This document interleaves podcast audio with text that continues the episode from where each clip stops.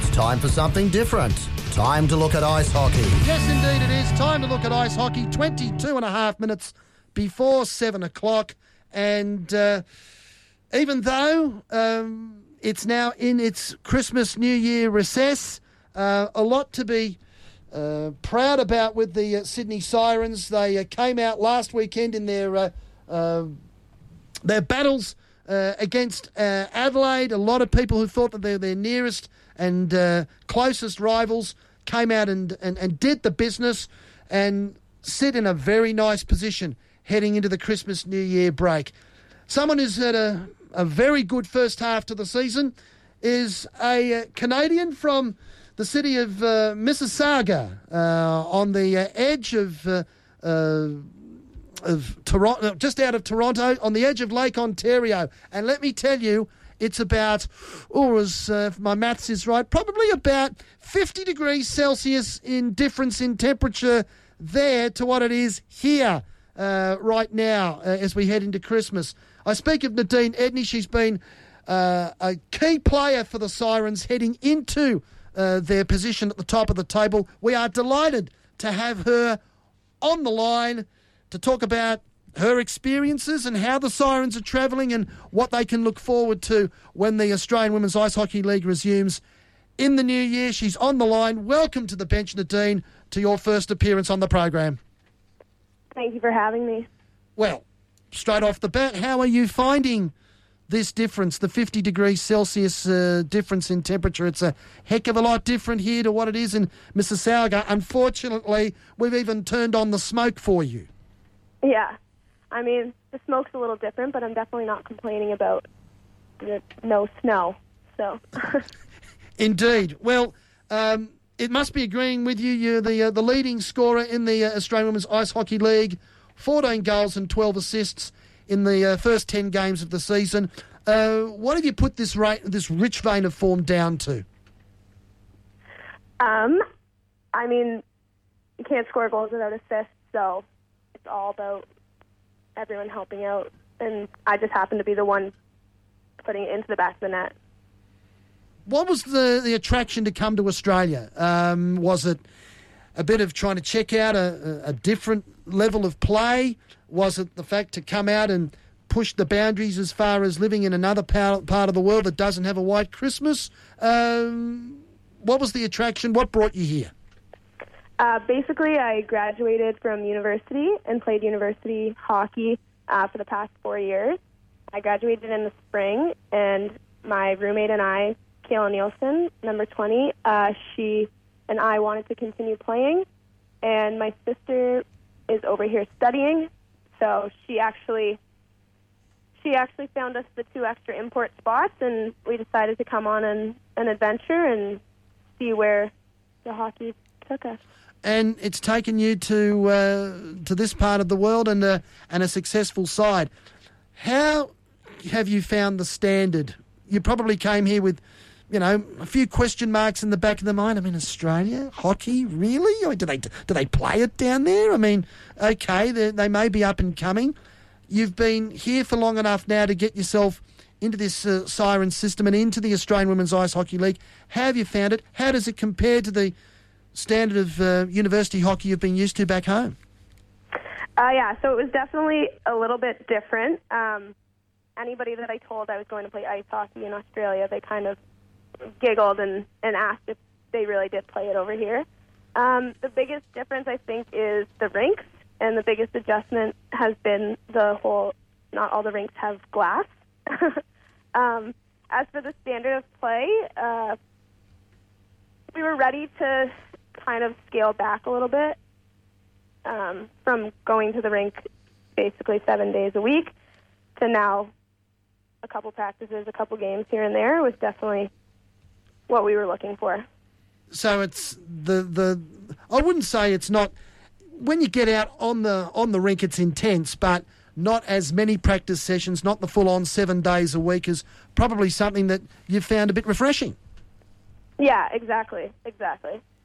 All right then. Uh, what about the uh, the physicality and the fact that okay, in some rinks there's no glass, you've got to be a little bit you know, wary about taking the bump and going into the into the corners uh, with the normal uh, force, the normal brutality. How's how have you adjusted to that?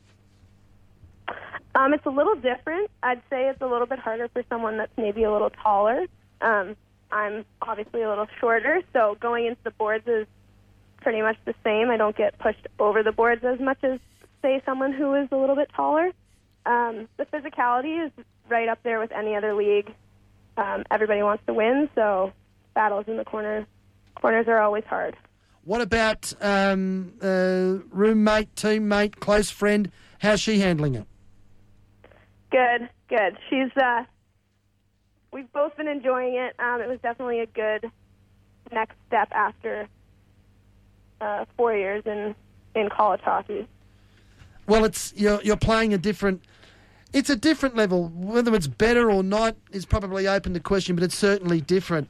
All right, getting back to um, the Sirens setup, how did you find making your way into the squad, knowing that as one of the imports, you're expected to perhaps um, deliver right from the get go, right from the off? Yeah, so um, coming into the Sirens, a few of the girls had mentioned basically this is um, kind of the first of organized hockey they've played. So we we had a, the um, the fact that we have been playing for so long um, as imports that we knew kind of going in there's a leadership role, whether it be um, just leading by example or like go, like going first in drills, simply because we've been playing for so much longer. Um, but so far, so far, so good. Um, you probably didn't expect the almost semi coaching role uh, because it's it's almost a, a semi coaching role it is when you're placed into that position that you don't expect to be placed in. Yep, exactly. It's um, it's definitely a, been a learning curve for for us as imports as well. Um, some sort like different game strategies um, that we've seen over the years, maybe other people haven't even seen yet. So it's been interesting. Interesting. All right. What about uh, uh, going into some of the individuals in this siren side? Tina Girdler, Sarah Doramaki in goal. Um, yeah, one, in, one in particular we are good friends with here on the bench in Miss Chloe Walker. Yeah, absolutely. We'll come to Chloe in a moment. But firstly, from the back, uh, you look at Tina Girdler, Sarah Doramaki. Uh, the percentage that Tina Girdler's putting out is nothing short of remarkable at this level of the of competition, isn't it? How imp- how important is have they been to be that rock solid last line at the back? Yeah, they've been huge, and I mean, it might sound cliche, but like defense wins wins championships. So um, starting from the back and working our way up always. Don't say that to them too loud. They'll, you know, you know. The egos the, might expand. Exactly, but uh, you know, at the other end of the uh, of the rink, you know, you're still uh, doing the business as the leading goal scorer in the competition. And case in point was the second game of the of the crunch doubleheader against Adelaide. Firstly, what was the build up going into that, given that a lot of people were thinking, okay, here are the two standout sides. This is going to be the, uh, the dress rehearsal for the big dance at the end of the season. What was the build up like? Um, it was fun. I mean, a good a good, like rivalry and competition is always fun. I mean, we both were going in undefeated, so we both kind of had something to lose. Um, but in the end, like it was a really well fought weekend, I mean, it was physical, and there were like there were good. It was a good hockey weekend. Um, came out of that weekend feeling really good as a team, as individuals. Yeah. But individually, you didn't do too badly. You uh, you weren't too shabby yourself in game two in that uh, split weekend. Two goals, two assists, a goal in the shootout. Um, uh, if anything, um, you would have said to yourself, "Hey, you know, it's, this trip has been all worthwhile just for that game alone, wouldn't it? that was fun. It was a fun game. We definitely had some um, wanted to redeem ourselves from the day before, also. So that was a fun game. Tash Farrier, tough opponent, plays for Adelaide. Um, you as a squad had the task of trying to keep her quiet uh, in that doubleheader. weekend. You sort of did so. Um, what did you get out of trying to shut someone like Tash Farrier down? Um, again, just like teamwork, knowing knowing who's on the ice against you, knowing who's on the ice um, for you, and and how to shut them down. Again, defense is huge. Um, just keeping them to the outside and knowing who had the puck. I think. Um, but I think we did a pretty good job, if I recall correctly, uh, keeping her quiet that weekend. Yeah. But then we come to last weekend and the matches against the Melbourne Ice. Was it a letdown factor, a bit of a mental letdown from the build up to that Adelaide weekend, and then you come to the Melbourne Ice where you, you know, no disrespect to the Ice, but you're probably expected to win both games, but you ended up having to split the weekend, take a shootout win, and a regulation loss. Uh, where was the indifference in that performance, you think? We had the three last weekends. We had um, tough competition. Like we played Melbourne, then we played Adelaide, then we played Melbourne again. Um, and we, I don't know if it was kind of a mental lapse or, or what have you, but uh, we we did get into some penalty trouble in the first game, and and and then managed to squeak by with a with a shootout win. But um, yeah, the second game definitely we can learn from from what happened. It's not like didn't make or break the season. Um, it'll be a learning a learning curve for us going into the second half. Exactly. I mean, because at the start of the season, if someone walked up to you in the squad and said, "Okay, guys, you'll be sitting second on the ladder going into the Christmas New Year break, uh, only needing to score." One more regulation win to nail down a top two finish. You would have taken that. You would have said, okay, where do we sign? Yeah, yeah, sounds good to me. Yeah, exactly. All right. Um, couple of weeks off. What do you do in the couple of weeks off? Okay, plenty of downtime to experience the differences of an Australian Christmas compared to what you're used to back home. Uh, I mean, how how mind blowing is it going to be to actually say go to the beach, for instance, on Christmas Day? Do the quintessential touristy thing and go to the beach on Christmas Day, for instance. Yeah, it's going to be different for sure. Um, I'm always, always love a white Christmas at home, so it's it's definitely going to be different. Yeah. Well, it'll be a sandman instead of a snowman. a sandman instead of a snowman. Yeah, exactly. That's there's well, you know, nothing wrong with that. That's that's how the locals do it here. What about the time between now and your next match uh, against Brisbane? Weekend of January 11 and 12. Um, there's still a few weeks uh, of downtime there. Uh, when do you come back to training, for instance?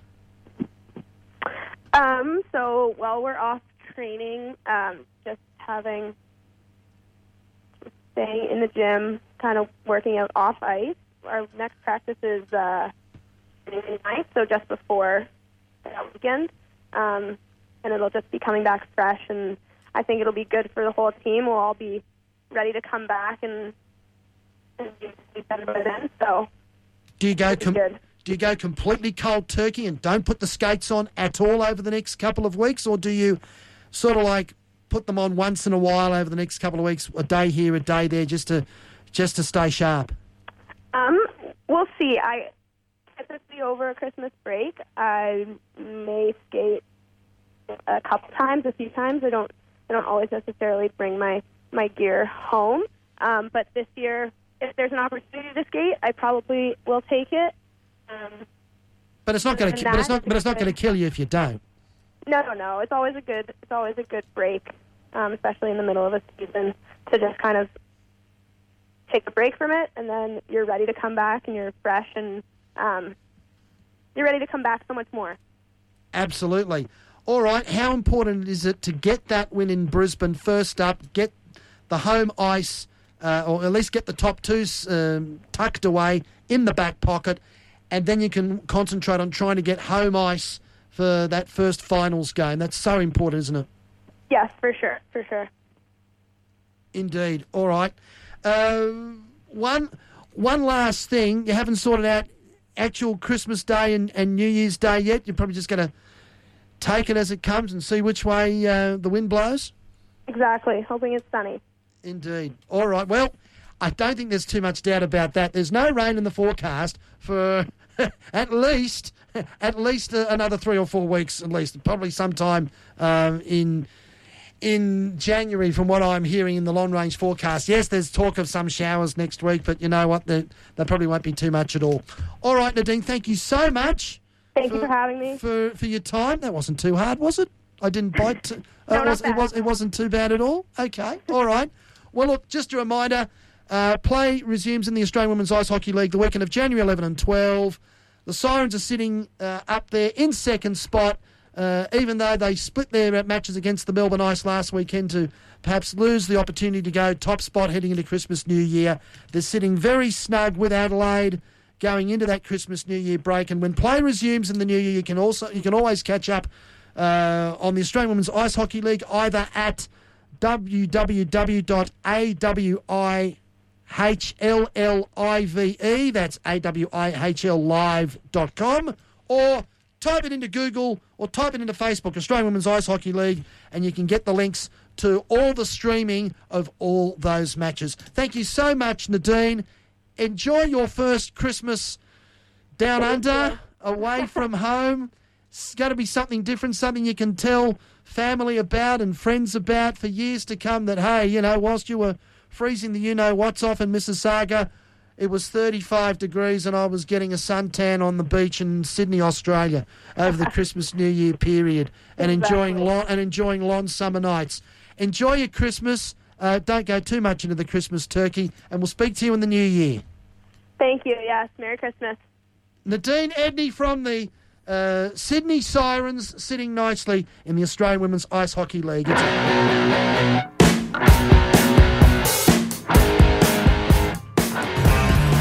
ready for the weekend with Community Radio's premier sports show, your new fix of Friday night sport. Welcome to the Well, bench. it's coming up to three minutes to seven. Well, it's time to get back to uh, some local sport, and it doesn't get any tougher for the Northern District Rangers than the assignment they have uh, on the last playing day of the calendar year tomorrow before Christmas.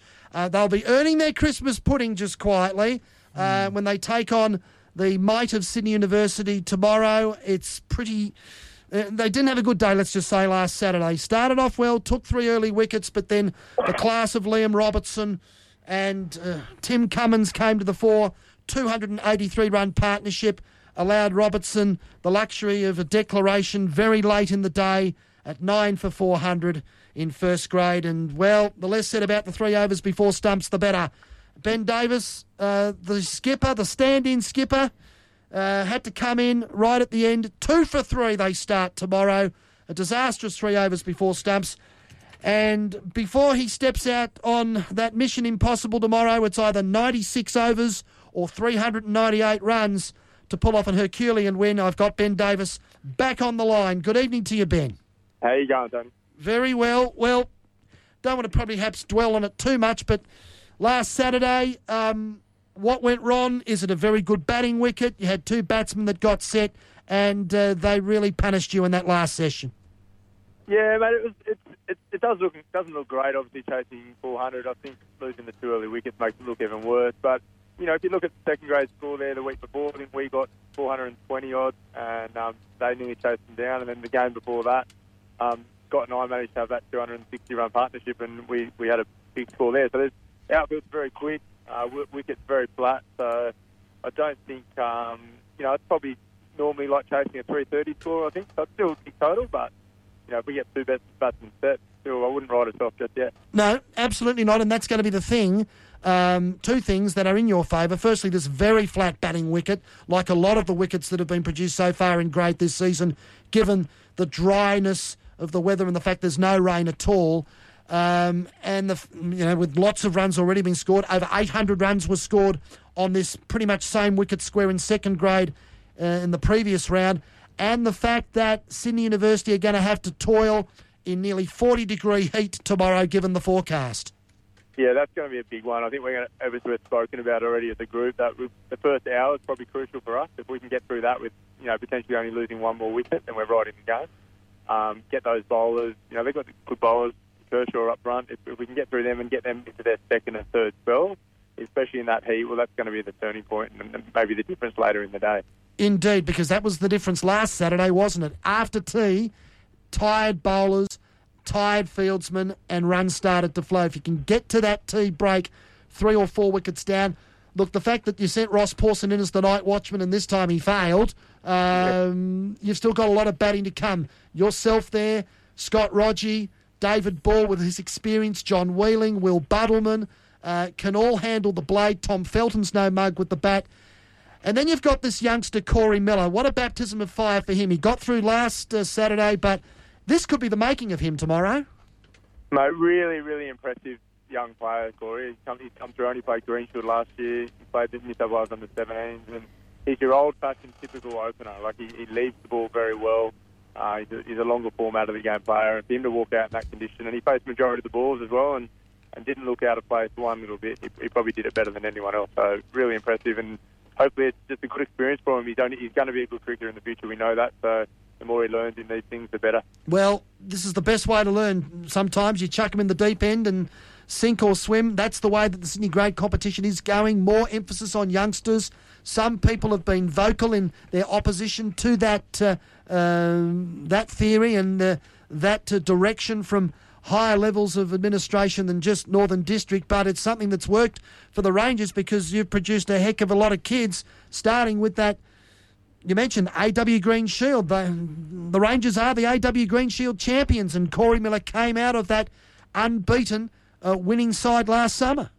He did, and, and listen, it's always a, it is that bit of conjecture around whether you play the players too young, and, and we were very conscious of that with Corey this year. And but the fact that he's gone 200s in in basically in, in three games, down to 40 in, in that, it's um, anyone else at that level of making those runs, you pick them, right? So we're sort of picking him in form, and and he certainly looks like that, and I, I don't think it's going to do him any harm.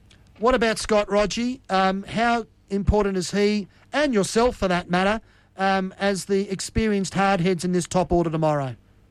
Yeah, it, it'd really be great to have one of us in, in, in that middle after lunch period. I think if um, one of us is, is still in in that period, then we're right in with a shot. It's, it's very, that's probably the best time to bat. If, mind you, we've still got uh, Will Butterman who's coming off 100 last week as well. John Wheeling comes back. He hasn't is his first game with us this year because he's been in England.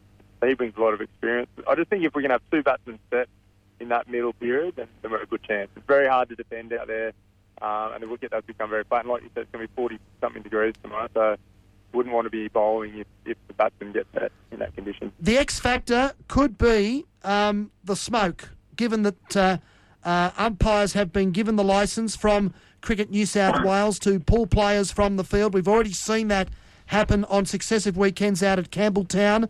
Um, it affected the uh, the Northern District Lady Rangers last weekend where they were on their way to victory when uh, they got smoked out at uh, Raby Oval. And given the close proximity of the Gospers Mountain fires, only 50, 60 kilometres away as the crow flies from Mark Taylor Oval, you want to hope that the wind blows the right way and blows the smoke away from Mark Taylor Oval, don't you?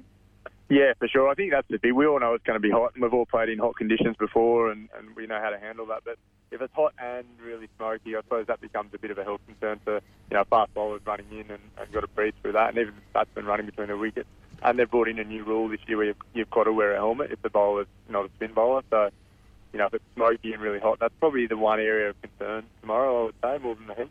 Indeed. Well, watch this space there. The Sydney University attack is the other the other concern. Kershaw has been taking wickets for fun for the last few years, and he got the two wickets late last Saturday.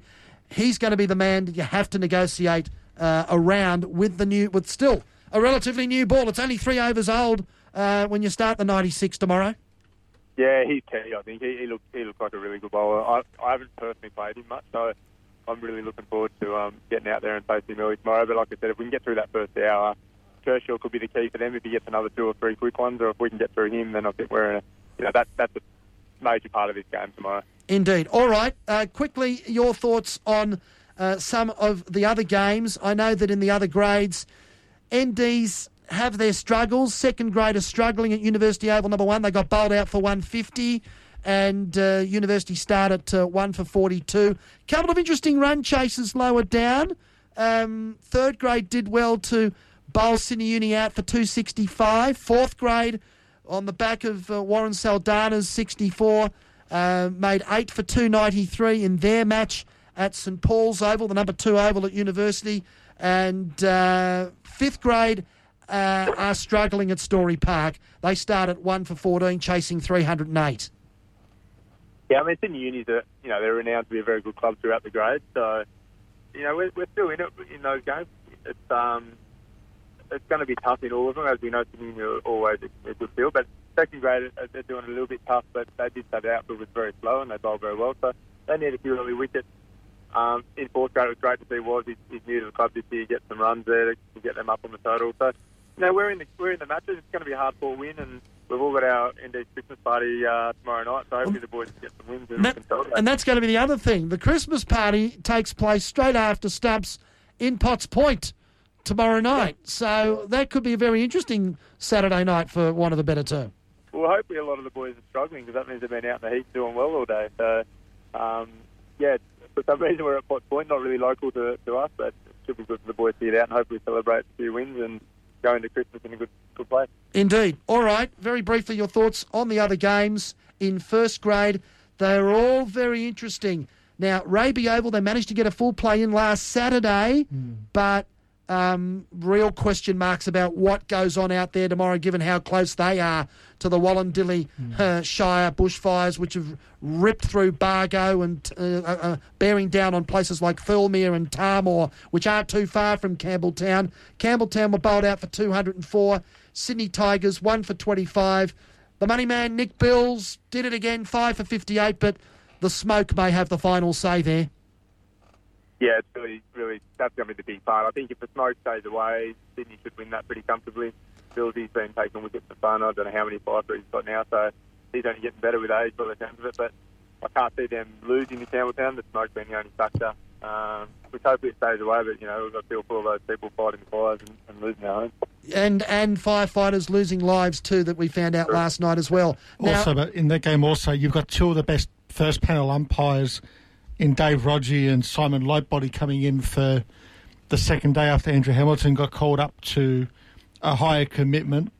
They're also Simon's also local, so he knows the Campbelltown Camden area really and well, you'll know the which way the and wind he knows exactly blows, how yeah. it's going to blow and Yeah, perfect. you'll almost see um, David will almost lean on Simon to get his experience for the area. But like I was out there last Sunday, Ben umpiring in Telegraph Shield, and yeah, it was terrible. Was it? We were at Bradbury Oval, so only like 10 k's from Raby, and they called the girls off after about 15, 20 overs, but we still managed to play.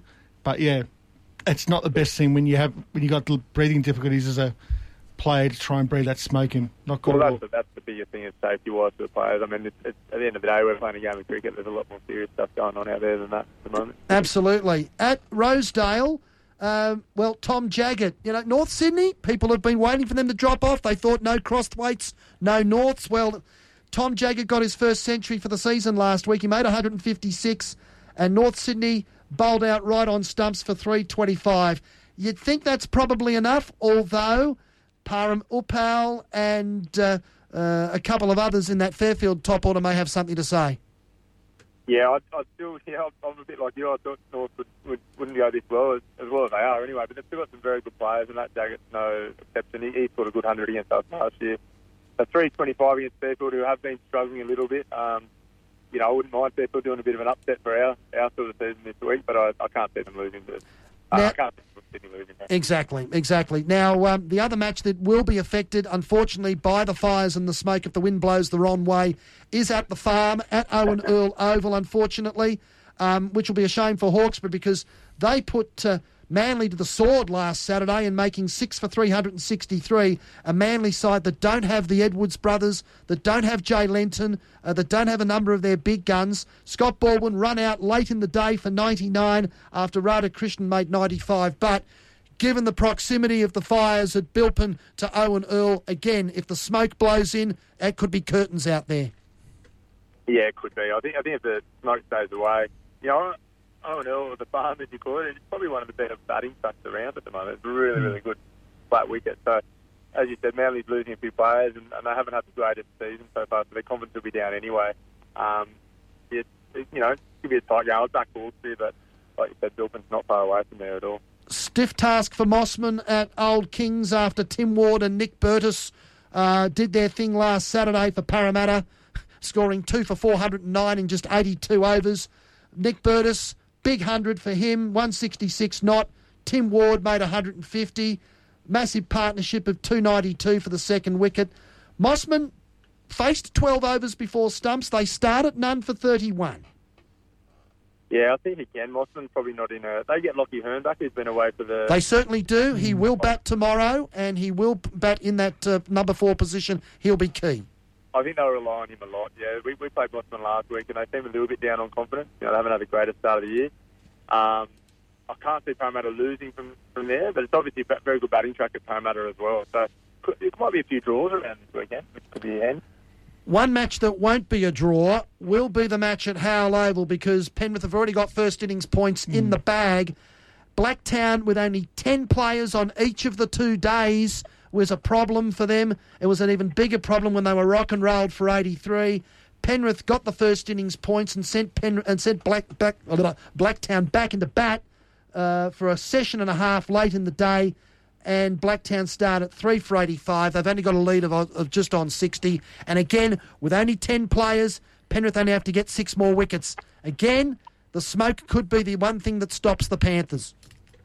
Yeah, I can't see Penrith uh, not getting an outright win there. Um, I, I didn't. I was unaware there's ten players. Did someone get injured or? No, they only named 10 for each weekend. Um, Hara, who batted on day one, is not available tomorrow. Um, and uh, Hunar Verma was not available on day one. He comes in tomorrow. Oh, that's interesting. Okay, I didn't know that. Yeah, I can't see Penrith uh, not getting an outright win there, unfortunately. That That is, uh, seems really weird for me, looking at it from an umpire's point of view, why a first grade Premier cricket team is playing short. I've, yeah, I've never heard of that. Rule usually the rule is you meant you're always meant to name at least an eleven, possibly twelve. They named an Yeah. 11, but the problem is in that 11, um, one player was unavailable on week one, and which was uh, Verma. Yeah, but then you And pull then- up, you drag someone from second or third grade up. Clearly, you should Black- always have, you should always have eleven for your for your first for your know. first grade side. Hundred percent, but a clearly good look for it's not a good look for the competition at all. But Gurindajit Hara was the player who batted on day one. Uh, he made 13 in that uh, debacle, uh, but he's not available tomorrow. Um, uh, so Hunar Verma, who was unavailable on day one, comes in. Uh, so it's only 10 batsmen both days, uh, which means Penrith only have to take the nine wickets, which, yes, it's not a good look in first grade. You would have thought if they're going to be players short across a club, you work from the bottom up, Yeah. not the top down. Correct. But Yeah, any- it's pretty ordinary. I think that one from, from Blacktown, unfortunately. indeed, um, interesting match at Coogee, the uh, the local derby. No love lost here. Interesting day one. The Englishman Bell Drummond got a century for the Randy Petes, but they were restricted to six for two ninety two off their ninety six. They may bat on a little bit going into tomorrow. Yeah, they may do, it, especially especially with the heat around. Get uh, Eastern Suburbs batting batting when it's hot, but it's still a big total down there. And, and East have been flying; they've been going really well. They had a bit of a hiccup last week, so uh, the East probably weren't expected to be where they are on the table at the moment. And they No, do have Peter Neville playing as a batsman tomorrow. correct, correct. That's good. He- He's obviously very handy for those guys. So good game. They're both both both clubs going very well this season. But um, it's a big one. I wouldn't, wouldn't mind a draw there as well. Indeed. You've also also got to think about it from a Randy Pete's point of view.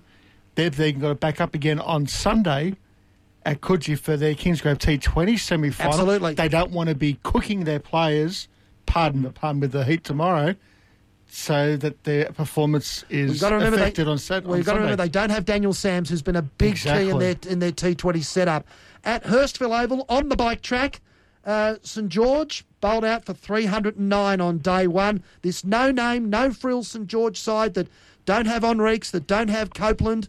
Due to his various luggage commitments and television commitments, uh, Kurtis Patterson still out injured. No sign of him coming back anytime soon. Matt Hopkins got a very nice 106 last week. Nick Stapleton has stepped up with 69. Charlie Stobo got a bag of wickets, as did Scott O'Brien. This is another even contest on that small Hurstville Oval ground.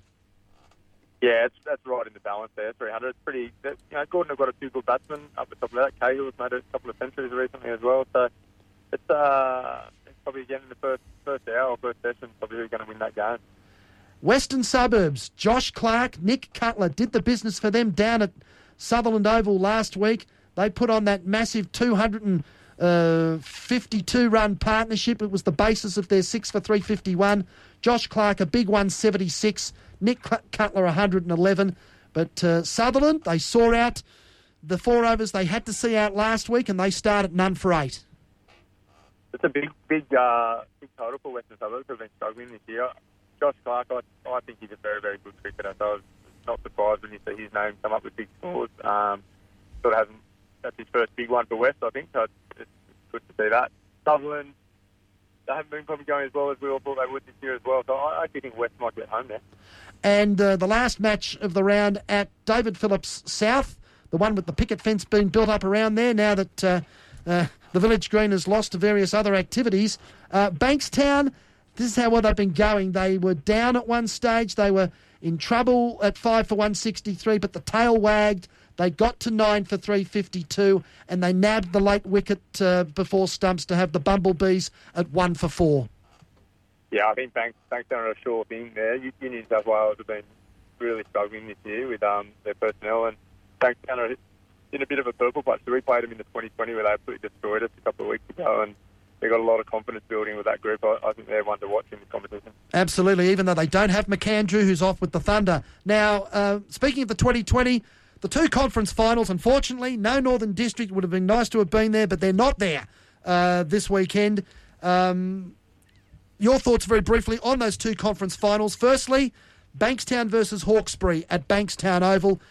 Even though they don't have McAndrew, they've got to Nick Carruthers in the form of his life and Mark Stoneman is overdue for a big score.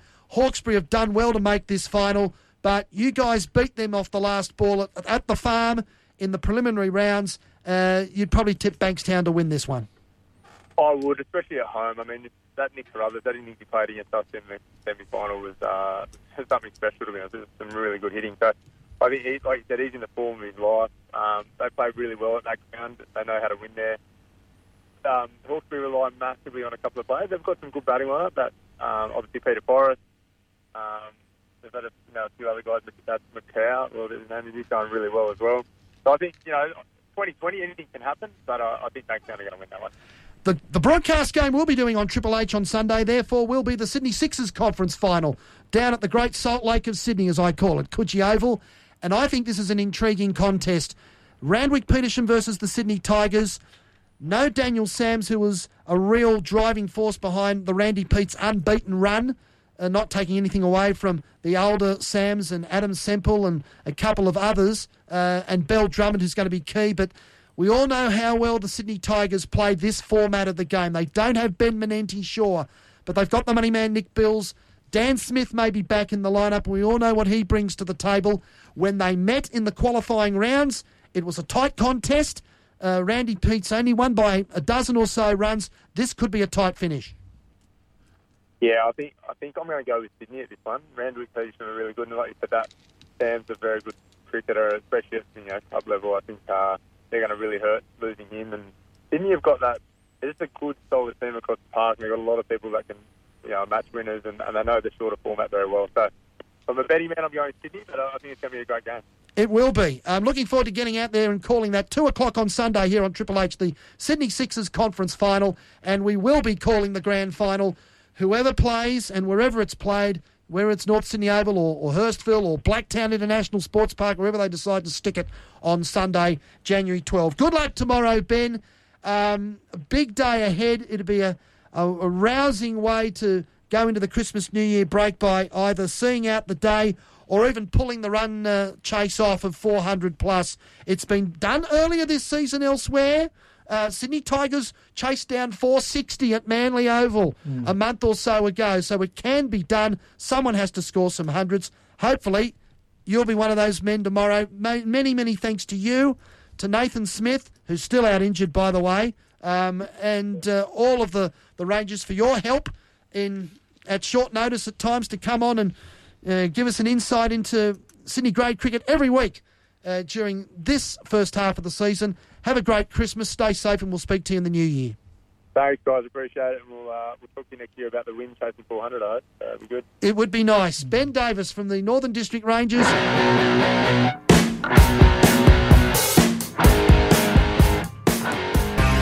Get ready for the weekend with Community Radio's premier sports show. Your new fix of Friday night sport.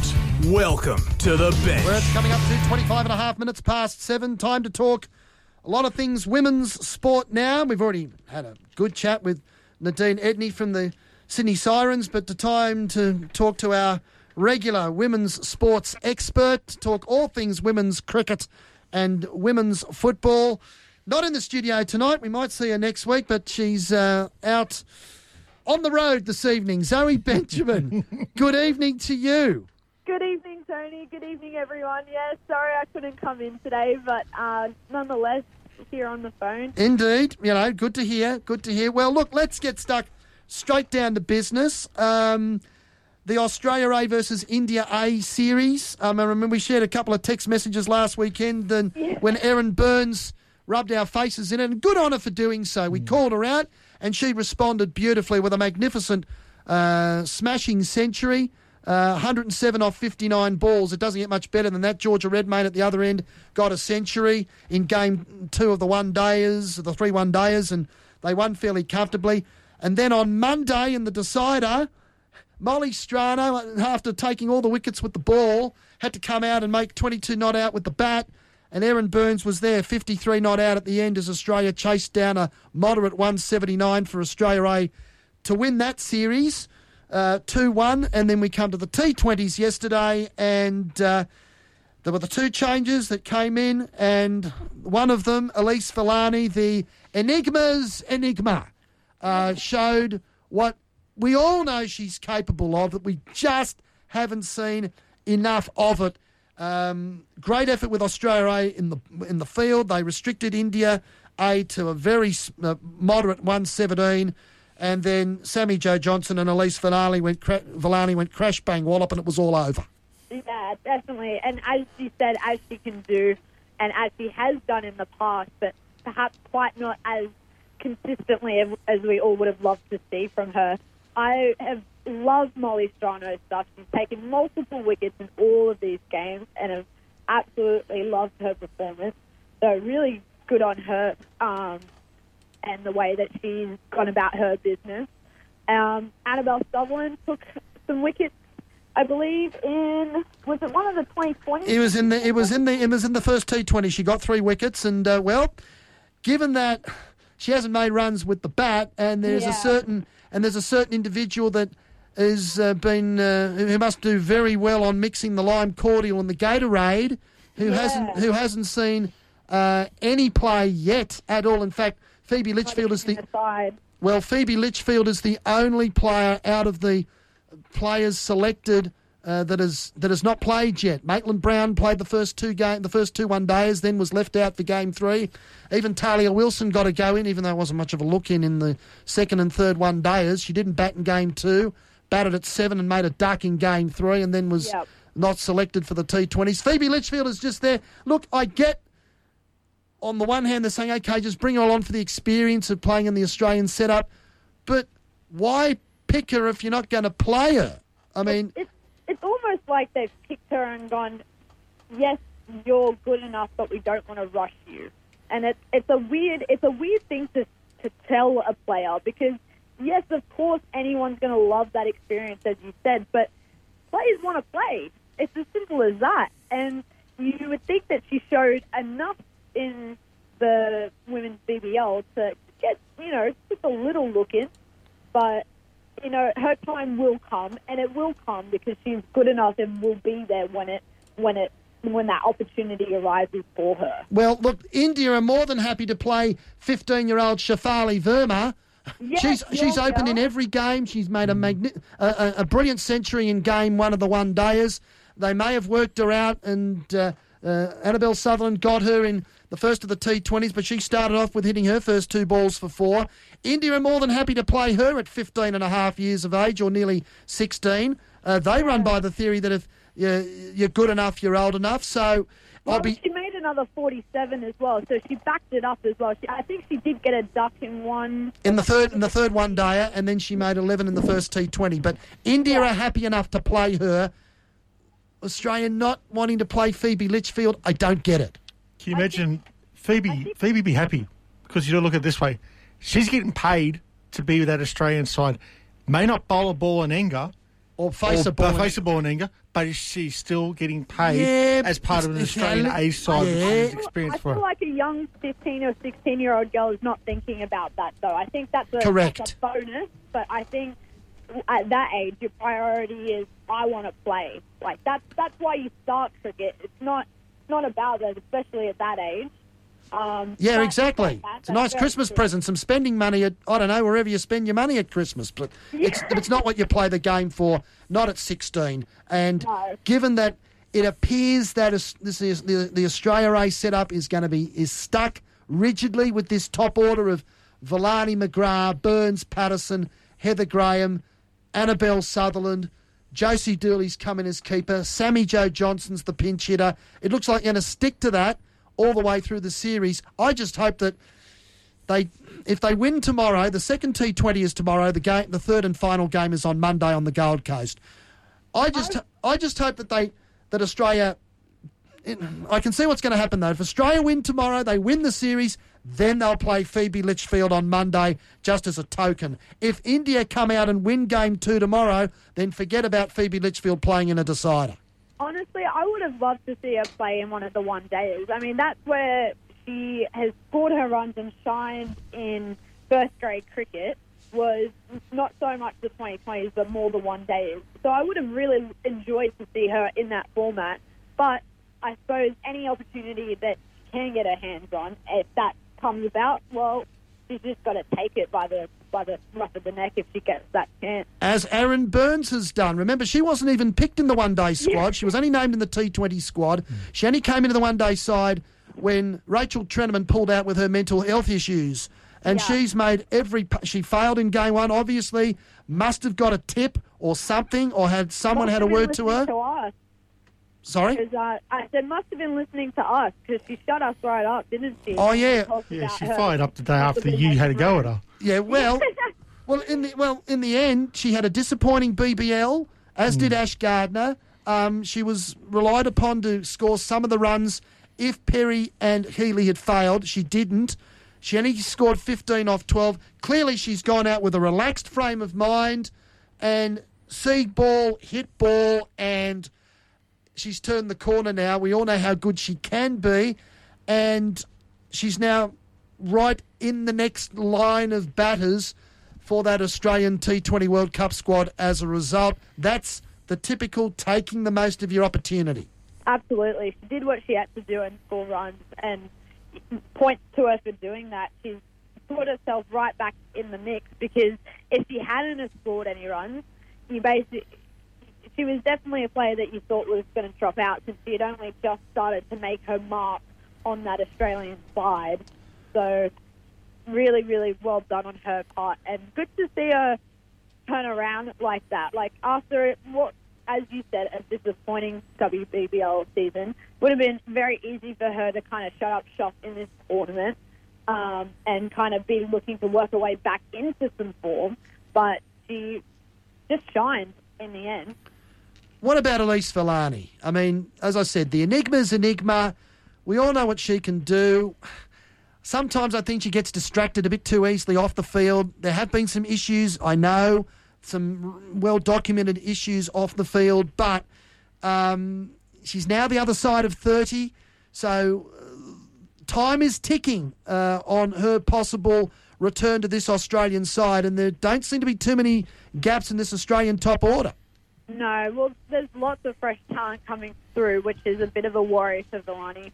Look, personally, I love Elyse Villani as a cricketer. I love what she's about. I love her effort. Yes, she can be rocks and diamonds, but when she does get the job done, she does it well, doesn't she?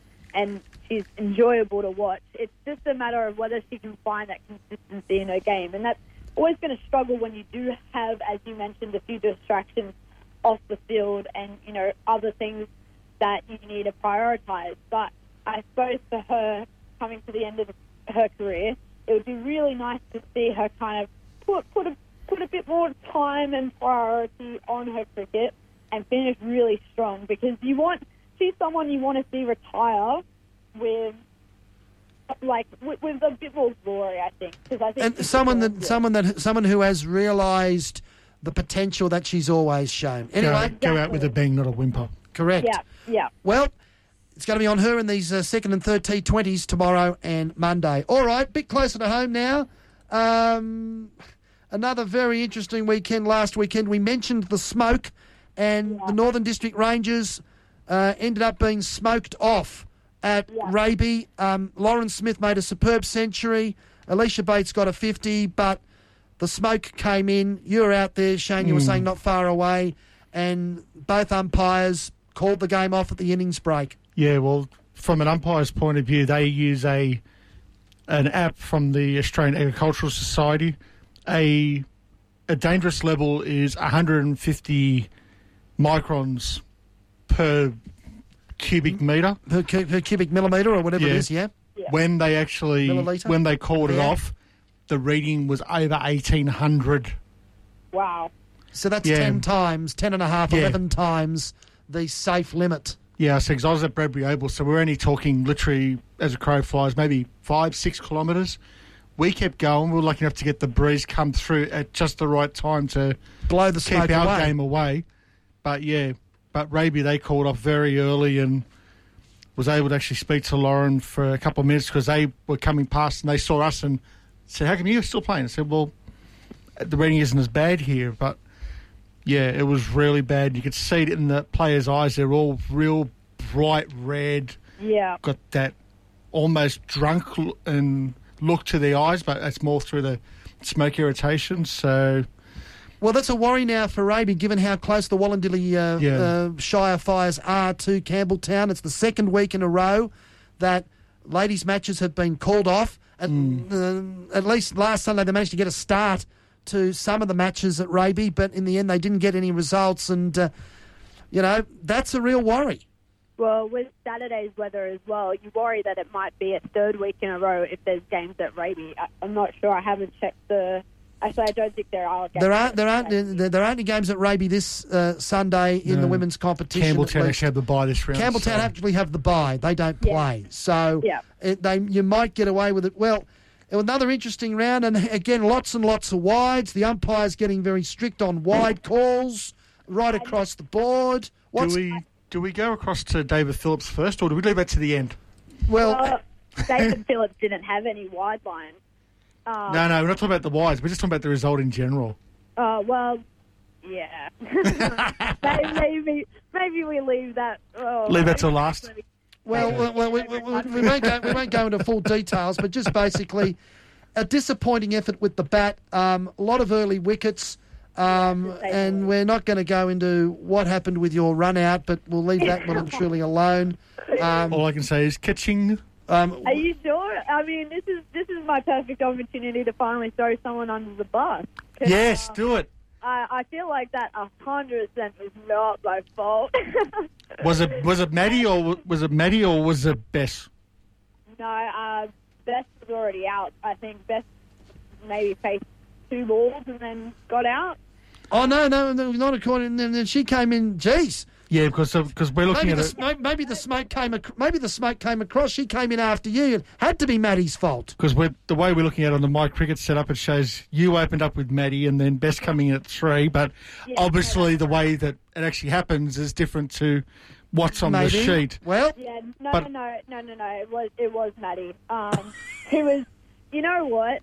I I love I love Maddie Dark, but she put way too much pressure on herself because after that happened, I, I you know that's cricket. It's going to happen, but she couldn't clear her head, and she managed to get herself out and worked up about it, which just you know was was probably was the least of what we needed. So it was a well, that was the well, that was the that was the beginning of, a, of, of four for twelve, and really you were never in the hut after that, were you? yeah, pretty much. I mean, it's hard to rebuild an innings after that. Thankfully, we had Olivia Porter, who's in you know top-notch form mm. and showing a lot of patience with the bat, who managed to get us to a somewhat you know, a total that was bigger than last week, but against the side that put up a much better fight.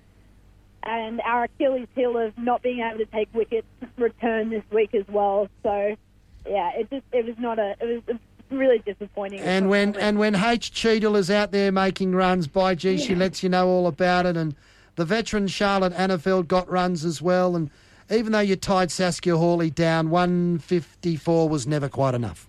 Yeah, well, you, you mentioned Heidi Cheadle, and I I really love watching her bat because she she really you can tell she's really concentrating, and you can tell when she's out there that that's all she's thinking about. She doesn't ever seem distracted, even though she seems relaxed. It's it's pure concentration, and she shows a lot of patience at the cleat, and um, it, it's showing for her since she's scoring the run. Well, you have to remember we've also had Heidi on on the bench here a few times, and also on Splinters, Yeah. talking about the women's cricket as well. And she comes across the same. She concentrates when she wants to talk, Yeah, but she seems relaxed when she's able to respond to a question. She's not, oh, um, um, um. It's thoughtful and Elsewhere, elsewhere, very briefly, we've got to get we, we, we we are uh, we've got to get through some of this. Um, the surprise for me last weekend was uh, uh, Parramatta thrashing Penrith. Penrith Yeah. bowled out for 109. Parramatta getting the runs, one wicket down. Um, Naomi Stalenberg failed. And Sarah Aley, like old woman River, old man River, just came out for some, for, for Bankstown and uh, took a quiet four for 12 off eight and uh, ran right through St George Southern to give Bankstown their first win. Yeah, well, very happy for her as well because um, personally, I felt like she had a little bit, as the Sixers did, as we talked about them being a bit, their stars being a little bit disappointing. Um, Sarah Aley and her experience, that was something that you know was a bit disappointing for me. But of course, she makes a return, doesn't she? And she, she knows how to come back to cricket. Well, that's going to be the problem for you this Sunday down at Yeah. David Phillips South because u- universities have Bankstown in the last round before Christmas. Um, and at the moment, both sides playing ducks and drakes with their teams. No teams announced yet. Um, I presume you'll get your email, your usual Saturday morning email, and the team will be announced tomorrow. Yeah, I definitely don't have the team list for you this time round. Um, probably like last week, five o'clock tomorrow time round. afternoon. It won't be that late. It'll be about 11 o'clock tomorrow morning is the normal time, I understand. But um, uh, look, it's you need to get back on the horse fairly quickly here because you're now out at the four thanks to that loss last week. Yeah, absolutely. But you know what? It is going to be another tough match. Um, as we said, Bankstown coming off that win, um, and Aley back in the side, the experience that she had, and us not playing very well. So it'll be another tough match, and I'm just hoping that we can show a bit more. Um, I'd like to say professionalism, just, just a bit more of a better attitude to the Or, game. or at least a, a better, some better calling between the wickets between the opening pair, possibly. I definitely love that. Actually, that would be perfect for me. Indeed. Um, now, at Mark Taylor Oval, the unbeaten Northern District will probably feel they were robbed by the smoke last week. Um, they, they take on Parramatta. Um, Hayley Silver Holmes bowling to, uh, to Lauren Smith will be uh, uh, something interesting to watch, to say the least. But the way this Northern District Lady Rangers top order are firing at the moment on a very flat Mark Taylor Oval wicket, um, they've got to go in as favourites. Yeah, well, absolutely. I mean, they still batted last week, and look at the score they put up against Campbelltown. So, um, even though Para got that that up, well, what I would call an upset win against Penrith, you, you would think that Endies are just too good, too strong at the moment. Uh, four teams that have named their sides are in the next two games. First, firstly, um, at Howell Oval, and again, let's hope the smoke doesn't blow in that general direction. Um, Penrith take on the Sydney Tigers. Um, interestingly, uh, Naomi Stalenberg and Mikayla Hinkley have been named for Penrith. Uh, Sydney have named a 12. That includes one Jay Gunn, if you don't mind. Yeah, just a little inclusion for them. a little inclusion of certain former English international Jenny Gunn. Uh, quite handy all rounder to have coming You in. know, not bad, not bad. You know, I think I think they'll be quite happy with um, her stepping into the side. Um, they're in red hot form actually as well, so that'll be a very good game. And uh, down at Harold Fraser Reserve at the back of Carss Park, they've worked hard on getting that ground up to a decent standard, which it has now. And this is an interesting match when Gordon take on uh, St George Sutherland. Uh, for St George Sutherland, Tahlia Wilson comes back from Australia A duty. She won't be batting at seven here. She's been named as wicket keeper. And for Gordon, no changes to the side that won last week. Heidi Cheadle and Saskia Horley, alongside Charlotte Annavelt, have all been named. Yeah, that'll be another interesting game. Gordon registering their first win, and St George um, coming off the loss and then not playing much cricket the week beforehand. So I expect that to be a bit of a close one. And the only other uh, cricket in the women's uh, competition before Christmas is the last round of under 18s Brewer Shield on Sunday. A T20 round on Sunday. Those matches briefly Manly hosting St George Sutherland at Graham Reserve. Uh, Gordon playing Parramatta at Beauchamp Oval uh, at Chatswood. Universities, you'll see them at least for the first half of the day up on the North Field when they take on Campbelltown in their T20 match, and Northern District taking on UTS North Sydney at Asquith Oval. They're all 10am starts under the T20 format. And in the Brewer Shield, Gordon, Sydney Tigers, and Northern District have raced out to uh, early leads. They're the only three unbeaten sides there. And interestingly, no second grade this weekend.